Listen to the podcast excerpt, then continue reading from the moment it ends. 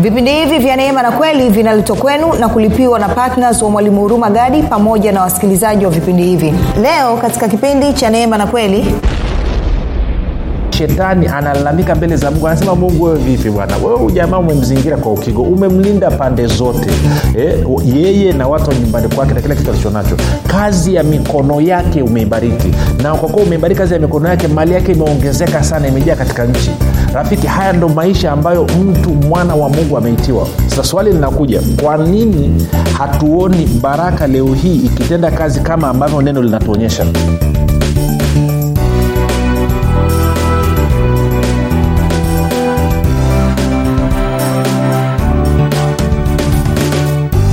Popote pale ulipo rafiki ninakukaribisha katika mafundisho ya neema na kweli. Jina langu naitwa huruma gadi. Ninafuraha kwamba umeweza kuungana nami ili kuweza kusikia kile ambacho bwana yesu amekusudia kusema nasi katika neno lake siku hii ya kumbuka tu mafundisho ya neema na kweli yanakuja kwako kila siku muda na wakati kama huu yakiwa na lengo au kusudi la kujenga imani yako wewe unayenisikiliza ili uweze kukua na kufika katika cheo cha kimo cha utimilifu wa kristo kwa lugha nyingine mafundisho ya neema na kweli yametengenezwa maksusi kwa ajili ya kukupatia maarifa ili uwe na maarifa kama ya mwana wa mungu yaani yesu kristo ili uweze kufikiri kama kristo uweze kuzungumza kama kristo na uweze kutenda kama kristo. Zingatia kwamba ukifikiri vibaya utaamini vibaya. Ukifikiri vizuri utaamini vizuri. Hivyo basi fanya maamuzi ya kufikiri vizuri na kufikiri vizuri ni kufikiri kama kristo na ili uweze kufikiri kama kristo ni kufanya maamuzi ya kuwa mwanafunzi wa kristo hutakaa ufikiri kama kristo kama utaendelea kuwa mwanafunzi wa musa. Maanaake ni kwamba utakuwa unamfanania adamu zaidi badala ya kumfanania kristo. Na ndio maana basi mafundisho ya neema na kweli yanakuja kwako kila siku muda na wakati kama huu yakiwa na lengo la kukufundisha wewe mwanafunzi wa kristo ili uzidi kumfanania kristo. Baada ya kusema hayo uh, nikumbuke nikumbushe tu nilisema kwamba ningetoa ombi wiki hii. Nataka nitoe tena ombi wiki hii kwa ajili ya kuombea uh, vipindi vyetu vya neema na kweli na wasikilizaji na watakatifu wote basi nataka tuende kwenye wakolosai mlango wa kwanza na mstari ule wa tisa. Wakolosai mlango wa kwanza na mstari wa tisa. Anasema e, paulo anasema ili ni ombi nataka kutoa. Kwa tafuta kalamu na karatasi ili uweze kuandika ili ombi ili tuweze kufanya maombi haya. Moja nisome kwanza mstari alafu nitakupa ombi linavyoenda. Anasema wakolosai mlango wa kwanza mstari wa tisa e, tutasoma hadi ule mstari wa kumi. Anasema kwa sababu hiyo sisi nasi tangu siku ile tuliposikia hatuachi kufanya maombi na dua kwa ajili yenu ili mjazwe maarifa mapenzi yake yaani mungu katika hekima yote na ufahamu wa rohoni. Mwenende kama ulivyo wajibu wenu kwa bwana mkimpendeza kabisa mkizaa matunda kwa kila kazi njema na kuzidi katika maarifa ya mungu. Mkiwezeshwa kwa uwezo wote kwa kadiri ya nguvu ya utukufu wake mpate kuwa na saburi ya kila namna na uvumilivu pamoja na furaha. Okay sasa ombi andika kama ifuatavyo. Andika ombi kama ifuatavyo. Sema andika mungu baba mungu baba katika jina la yesu kristo katika jina la yesu kristo tunaomba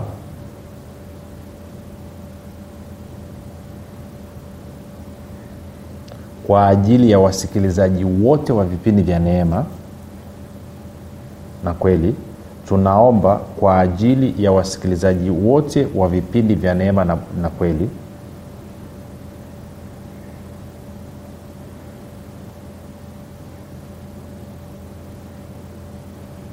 Kwamba wajazwe maarifa ya mapenzi yako kwamba wajazwe maarifa ya mapenzi yako katika hekima yote katika hekima yote. Wajazwe maarifa ya mapenzi yako katika hekima yote na ufahamu wa rohoni na ufahamu wa rohoni.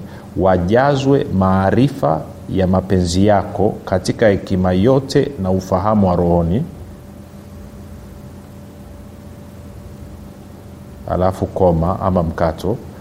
Waenende ili waenende kama ulivyo wajibu wao kwa bwana ili waenende kama ulivyo wajibu wao kwa bwana koma ama mkato wakimpendeza kabisa wakimpendeza kabisa koma ama mkato wakizaa matunda kwa kila kazi njema. Wakizaa matunda kwa kila kazi njema. Wakizaa matunda kwa kila kazi njema na kuzidi katika maarifa ya mungu. Na kuzidi katika maarifa ya mungu. Hilo ndio ombi letu ambalo nataka tulifanye. E, nitalirudia tena haraka haraka. Mungu baba katika jina la yesu kristo tunaomba kwa ajili ya wasikilizaji wa vipindi vya neema na kweli wajazwe maarifa ya mapenzi yako katika hekima yote na ufahamu wa rohoni ili waenende kama ulivyo wajibu wao kwa bwana wakimpendeza kabisa wakizaa matunda kwa kila kazi njema na kuzidi katika maarifa ya mungu hayo ndo maombi ambayo nataka rafiki tuyafanye wiki hii tufanye kwa ajili ya wasikilizaji wote wa vipindi vya neema na kweli. Na ukifanya hayo maombi manake pia automatikali na wewe unajiombea. Haleluya. Basi mambo yamekaa vizuri tuendelee na somo letu. Kumbuka tunaangalia baraka ya abraham na maisha ya mkristo baraka ya abraham na maisha ya mkristo. Na kipindi kilichopita mstari tunaosimamia ni wagalatia tatu mstari ule wa saba e, na tulikuwa tumesoma mpaka ule wa kumi na mbili lakini nikaanza kuelezea kidogo kuhusu baraka ya bwana inavyofanya kazi. Na nikasema twende kwenye mwanzo moja ishirina nane mwanzo moja ishirina nane. E, nielezee kitu alafu tupige hatua kidogo. Nilikuambia hivi kwamba kwenye usomaji wa bibilia kuna kitu tunasema kanuni ya kutajwa mara ya kwanza. Na nikakwambia kwamba e, e, e, lazima unaposoma neno ama wazo fulani unapolipata katika bibilia lazima ukaangalie kwamba kwa mara ya kwanza lilitajwa wapi na lilivyotajwa nini matumizi yake yalikuwa. Kwa hiyo tukaona neno baraka lilitajwa kwa mara ya kwanza katika mwanzo moja ishirina nane. Na tukaona kwenye mwanzo moja ishirina nane mungu alivyowatamkia maneno ya baraka wakina adamu nakumbuka baraka ni maneno ya uwezesho yanayotamkwa juu ya mtu. Sawa ama ni uwezo wa kiungu juu ya maisha ya mtu unaosababisha mtu kufanikiwa katika maeneo yote ya maisha yake. Tukaona kwamba mungu mwanzo mungu akawabarikia mungu akawaambia zaeni mkaongezeke mkaijaze nchi na kuichiisha mkatawale samaki wa baharini na ndege wa angani na kila kiumbe chenye uhai kiendacho juu ya nchi. Kwa hiyo nakwambia kwamba baraka ambapo mungu alikuwa amekusudia ni uwezesho wa kiungu unaomsababisha mtu aongezeke kwanza sorry namsababisha mtu awe mzalishaji na huyu mtu akishakuwa mzalishaji hatua ya pili namsababisha aongezeke katika uzalishaji wake. Alafu tatu aongezeke mpaka ajaze nchi ama ilo eneo na hicho ambacho anakizalisha. Alafu na hivyo nne imsababishe kutawala maeneo yote ya maisha yake ama kuwa na udhibiti katika maeneo ama katika hilo eneo ama katika hiyo biashara.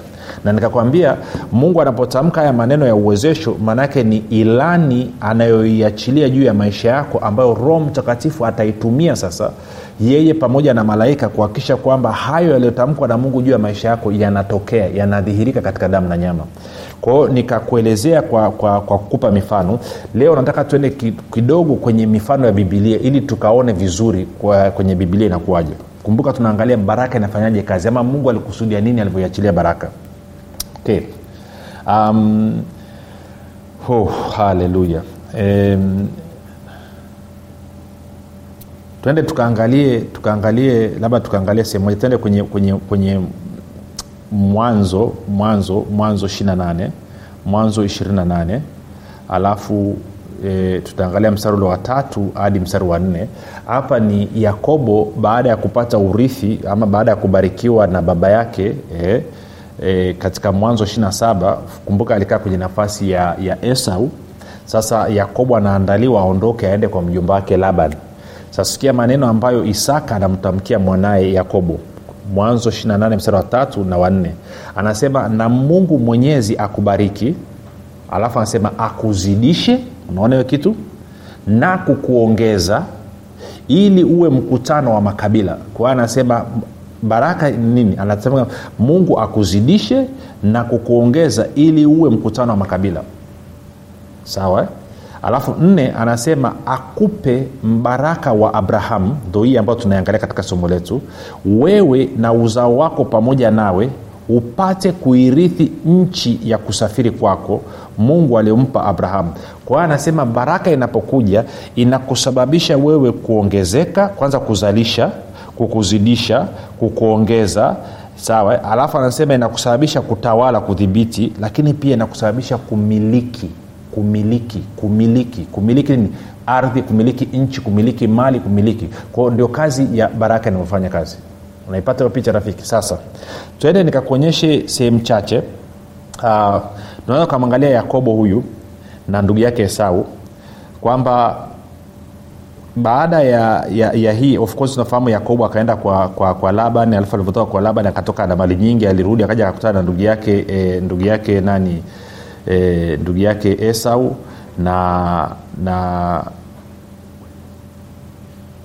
wakawa wamesameheana kwao wakawa wanakaa pamoja. Kwao nataka nikuonyeshe jinsi ambavyo baraka ilifanya kazi katika maisha yao. Angalia katika mwanzo mlango wa 36 alafu tuende ule mstari wa sita tuanzie mstari wa sita. Mstari wa sita hadi wa saba.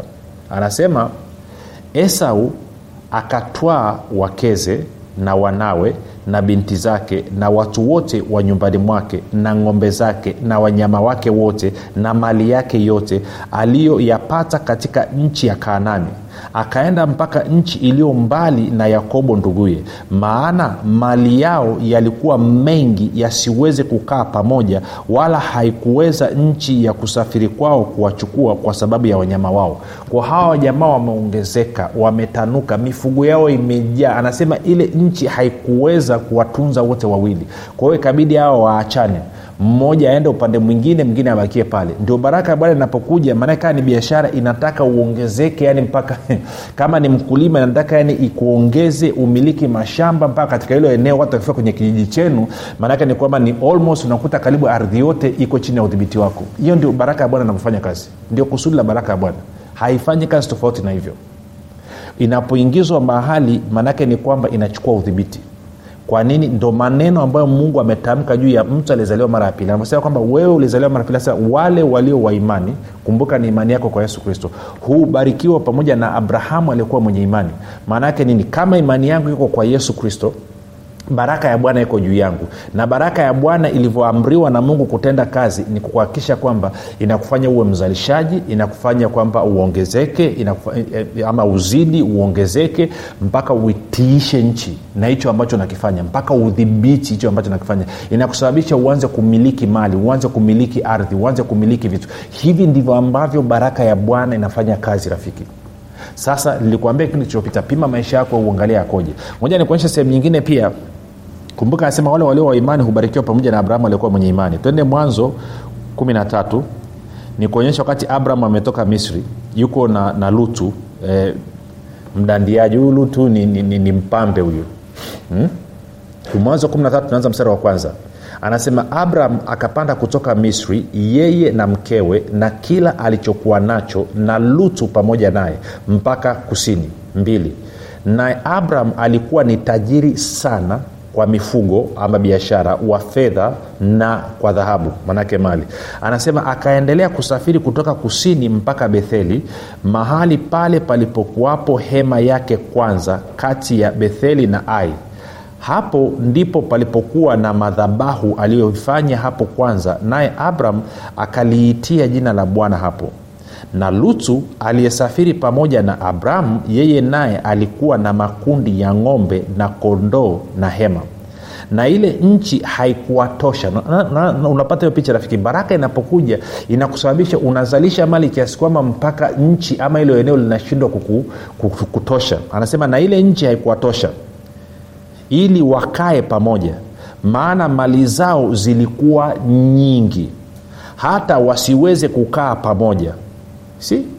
Unaona baraka ya bwana nakuja ikija yani inakuzidisha inakuongeza kama ni mifugo inaongezeka mpaka yani inakuwa ni shughuli yani. Kama ni kwenye mashamba inaongezeka mpaka inakuwa shughuli. Kama ni kwenye biashara biashara inaongezeka mpaka inakuwa shughuli. Hivi ndivyo ambavyo baraka ya bwana ndivyo ambavyo mungu amekusudia. Nimekusomea watu tofauti tofauti. Moja tukamwangalie mtu anaitwa ayubu. Sasa najua mkisiaga ayubu mnawaza tu umaskini na kuchapika. Lakini ayubu kitabu cha ayubu ndo kitabu cha kwanza kuandikwa kabla ya vitabu vingine vyote vya bibilia kama ulikuwa ujui uliojua jua hiyo. Sasa nataka nikuonyeshe ayubu eh, historia ya ayubu inakwenda hivi uh, uh, shetani amekwenda mbele za mungu alafu mungu anamuuliza kuhusu ayubu. Angalia ule mstari wa nane. Mstari wa nane anasema uh, mstari wa nane anasema anasema kisha bwana akamuuliza shetani je umemwangalia huyo mtumishi wangu ayubu? Kwa kuwa hapana mmoja aliye kama yeye duniani mtu mkamilifu na mwelekevu mwenye kumcha mungu na kuepukana na uovu? Ndipo shetani akamjibu bwana na kusema je huyo ayubu yuamcha bwana bure? Wewe hukumzingira kwa ukigo pande zote pamoja na nyumba yake na vitu vyote alivyo navyo sasikia sentensi hapa. Kazi za mikono yake umezibarikia kazi za mikono yake umezibarikia. Nayo mali yake imeongezeka katika nchi. Nayo mali yake ime... kwa sababu kazi za mikono yake zimebarikiwa mali yake imeongezeka katika nchi. Hivyo ndivyo ambavyo mungu amekusudia. Kwa hiyo nimekuonyesha makundi matatu. Nimekuonyesha yakobo na ndugu yake esau wawili hao. Nikakuonyesha abrahamu na lutu wawili wengine au jumla wanne. Na kuonyesha hapa habari ya nani? Habari ya ayubu watano huyu. Ndivyo ambavyo inafanyika. Sasa tuangalie hizo mali zake zikoje turudi pale juu kwenye tunaanza mstari wa kwanza. Anasema palikuwa na mtu katika nchi ya usi jina lake alikuwa akiitwa ayubu. Mtu huyo alikuwa mkamilifu na mwelekevu ni mmoja aliyemcha mungu na kuepukana na uovu. Kisha walizaliwa kwake wana saba na binti watatu. Kwa hiyo namaana katika uzazi wake alikuwa yuko vyema.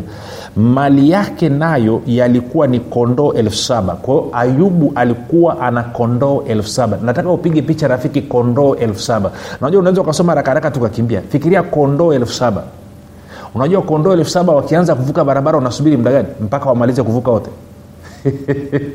Alikuwa ana kondoo elfu saba alafu anasema na ngamia elfu tatu. Can you imagine ngamia elfu tatu? Rafiki ngamia elfu tatu. Unajua ngamia elfu tatu ni wengi kiasi gani? Alafu anasema na jozi za ng'ombe mia tano. Kwa hiyo anazungumzia kwamba alikuwa na madume ya ng'ombe mia tano. Sawa? Alafu anasema na punda wake mia tano. Eh, moja nirudie tena. Hii kitu inanibariki sana. Msari la tatu. Mali yake nayo yalikuwa ni kondoo elfu saba na ngamia elfu tatu na jozi za ng'ombe mia tano. Na nadhani akizungumzia jozi azungumzia pea. Mang'ombe wale wanaolima wale mia tano. Kwa unazungumzia nadhani ng'ombe elfu hapa. Na punda wake mia tano ngamia elfu tatu punda mia tano. Na watu wa nyumbani mwake wengi sana. Kwa hiyo inamaana alikuwa na watendakazi kibao. Sasa hiyo ndo picha ambayo okay tunafahamu zamani ngamia na punda ndo usafiri. Sindio tungeweza kusema kama vile ngamia elfu tatu ngamia ni lexus eh? land alafu punda ni malori ya mizigo kwa hiyo huyu jamaa alikuwa yani yuko loaded. Yaani kwamba ana usafiri wa, wa, wa, wa luxury elfu, elfu tatu alafu ana magari ya mizigo mia tano. Eh, ana, ana kondoo kondoo kondoo elfu ngapi? Elfu saba. Eh? Eh, hii ndio baraka ya bwana inafanya kazi. Ndio maana shetani analalamika mbele za mungu. Anasema mungu wewe vipi bwana? Wewe ujamaa umemzingira kwa ukigo. Umemlinda pande zote eh, yeye na watu wa nyumbani kwake na kila kitu alichonacho. Kazi ya mikono yake umeibariki. Na kwa kuwa umeibariki kazi ya mikono yake mali yake imeongezeka sana imejaa katika nchi. Rafiki haya ndo maisha ambayo mtu mwana wa mungu ameitiwa. Sasa swali linakuja kwa nini hatuoni baraka leo hii ikitenda kazi kama ambavyo neno linatuonyesha? Kwa nini hilo ndo swali la msingi ambalo mimi nawewe tunataka tujiulize. Kwa nini tunakumbuka hawa wote niliwasoma wametoka kwenye bibilia sio watu wa duniani. Na kwa maana hiyo nilishafundisha huko nyuma kwambia mtu yoyote anataka kukurembeshea kwamba umaskini ni dili kwa yesu huyo mtu ni tapeli. Hamjui mungu hamwelewi mungu. Infact inawezekana huyo mtu hata hajaokoka amepewa dini lakini hajaokoka. Maanake angekuwa amezaliwa mara ya pili hali ya kutaka kumletea mungu utukufu kwa utele kama ambavyo baraka yake inafanya kazi ikikuweko ndani mwake. Lakini ukiona mtu anakumbatia umaskini huyo mtu amepewa dini. Huyo mtu akupewa uhusiano na mungu. Kwa sababu haiwezekani ukapewa uhusiano na mungu alafu ukachapika. Okay, kama umezaliwa mara ya pili maanake ni kwamba umekuwa mwana wa mungu. Na kama umekuwa mwana wa mungu maanake tusome kidogo tende kwenye nikuache kwenye wagalatia nne. Wagalatia nne. Ya tutaongea tu haya maneno kwa nini watu bado wanaendelea kuna wagalatia nne mstari ule wa sita. Tuanze mstari wa sita. Anasema ah, turudi nyuma kidogo. Tuanze mstari wa tatu anasema kadhalika sisi tulipokuwa watoto tulikuwa tukitumikishwa na kawaida za kwanza za dunia. Nne hata ulipoadia utimilifu wa wakati mungu alimtuma mwanaye ambaye amezaliwa na mwanamke amezaliwa chini ya sheria. Tano kusudi awakomboe hao waliokuwa chini ya sheria ili sisi tupate kupokea hali ya kuwa wana sita. Na kwa kuwa ninyi mmekuwa wana mungu alimtuma roho wa mwanaye mioyoni mwetu aliaye aba yaani baba. Kama ni hivyo wewe si mtumwa tena bali ni uu mwana. Na kama uu mwana basi uu mrithi wa mungu. Kwa hiyo anasema wewe ni mrithi wa mungu. Wewe ni mrithi wa mungu. Kama wewe ni mrithi wa mungu maanaake nini? Ukichanganya na warumi 817 warumi 817 angalia warumi 817 anavyosema. Ama nianze 16 17 warumi 8 eh, 16 hadi 17 angalia anavyosema anasema hivi roho mwenyewe hushuhudia pamoja na roho zetu ya kuwa sisi tu watoto wa mungu na kama tu watoto basi tu warithi warithi wa mungu warithio pamoja na kristo. Kwa hiyo anasema sisi tumerithi pamoja na kristo. Sasa ukitaka kujua wewe kwa kuwa umeambia wewe ni mrithi pamoja na kristo ukitaka kujua umerithi kitu gani twende waibrania ili chochote tutakachokuta kristo amerithi maanake tumerithi pamoja naye. Kwa hiyo chochote alichonacho na sisi tunacho. Angalia eh, waibrania na mlango ule wa kwanza alafu nitaanza mstari ule wa kwanza mpaka nadhani wa pili watatu pale. Anasema hivi mungu ambaye alisema zamani na baba zetu katika manabii kwa sehemu nyingi na kwa njia nyingi mwisho wa siku hizi amesema na sisi katika mwana aliyemweka kuwa mrithi wa yote. Kwa hiyo anasema yesu amekuwa mrithi wa yote. Na kwa kuwa wewe ni mrithi pamoja na yesu basi maanake na wewe ni mrithi wa yote. Kwa kama wewe ni mrithi wa yote umerithi nini? Moja tuangalie kitu ambacho umerithi. Tuende kwenye zaburi e, kwenye zaburi tunakuesha rakaraka pa zaburi nadhani kama ya ishirina saba hivi sio mbaya. Zaburi ya ishirina saba kama sikosei nadhani. Nikuta nimekosea basi tarudi zaburi ya ishirina nne yatuone e. anasema hivi e, zaburi ya ishirina nne sore zaburi ya ishirina nne. Zaburi ya ishirina nne mstari wa kwanza. Anasema nchi na vyote viijazavyo ni mali ya bwana dunia na wote wakaao ndani yake.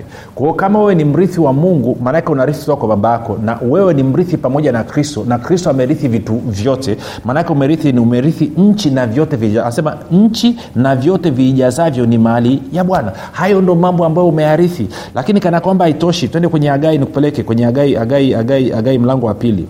Agai mlango wa pili. Agai mlango wa pili. Alafu oh, sorry ukienda agai mlango wa pili msari ule wa nane utaona pale anazungumza mambo mazuri kabisa. Eh, agai mbili nane. Anasema hivi haleluya anasema anasema fedha ni mali yangu na dhahabu ni mali yangu asema bwana wa majeshi.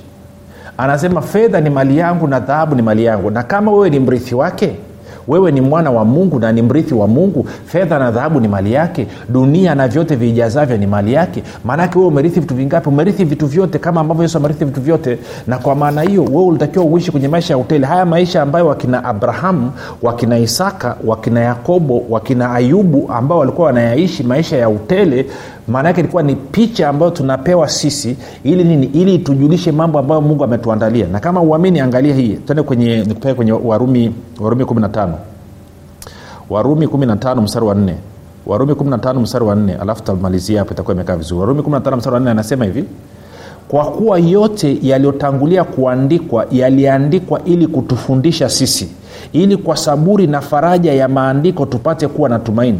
Kwa anasema mungu ametuandikia haya amesababisha tuandikiwa haya mambo kwenye bibilia ili kutufundisha. Kutufundisha nini? Kwamba yeye ni mungu aliye mwema ni baba aliyejaa upendo ni rafiki aliye mwaminifu ambaye amekusudia watu wake waishi katika utele. Ndio maana akawapa baraka. Baraka ya bwana inapokuja juu ya mtu inasababisha huyu mtu awe mzalishaji huyu mtu aongezeke huyu mtu ajaze huyu mtu atiishe. Hivyo ndivyo ambavyo baraka ya bwana inafanya kazi katika maisha yako ndio anasema wale walio wa imani hubarikiwa pamoja na abrahamu aliyekuwa mwenye imani. Na abrahamu alikuwa ni tajiri sana. Wa nini? Tajiri wa wa mifugo biashara fedha na dhahabu. Kwa hiyo kwa kuwa umebarikiwa pamoja na abrahamu hayo ndio mapenzi ya mungu juu ya maisha yako. Sasa swali linakuja mwalimu kama hivyo ndivyo mbona mimi nimechapika? Mbona mi nimechoka? Tunaona kwamba anasema kazi za mikono ya ayubu zilikuwa zimebarikiwa na mali yake imeongezeka juu ya nchi. Sasa jibu liko wapi? Jibu liko katika neno na muda umetuishia. Kesho tutaangalia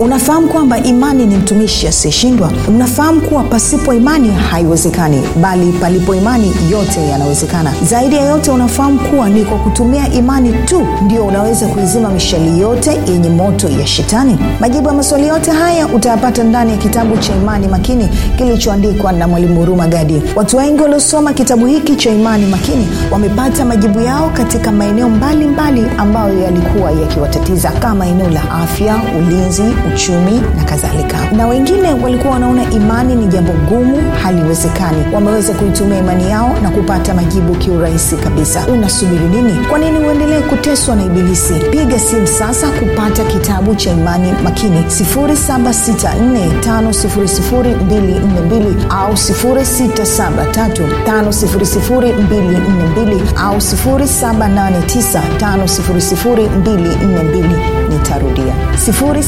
7645242 au 6735242 au 7895242 ndiyo imani makini siri ya ulinzi ushindi na mafanikio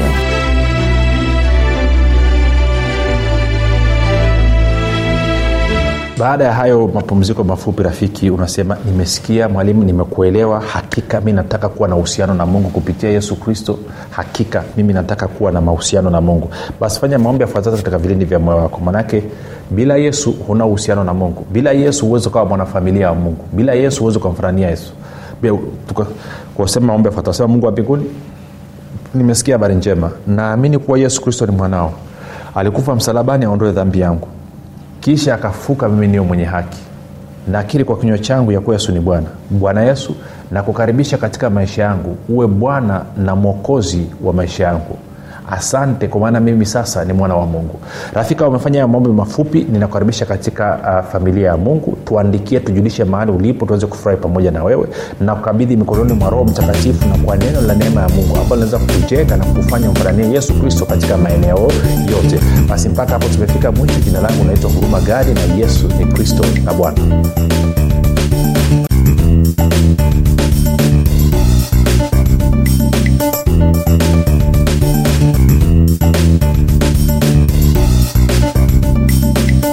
umekuwa ukisikiliza kipindi cha neema na kweli kutoka kwa mwalimu huruma gadi. Kama una ushuhuda au maswali kutokana na kipindi cha leo tuandikie message ama tupigie simu namba 7645242 au 6735242 au 7895242 nitarudia.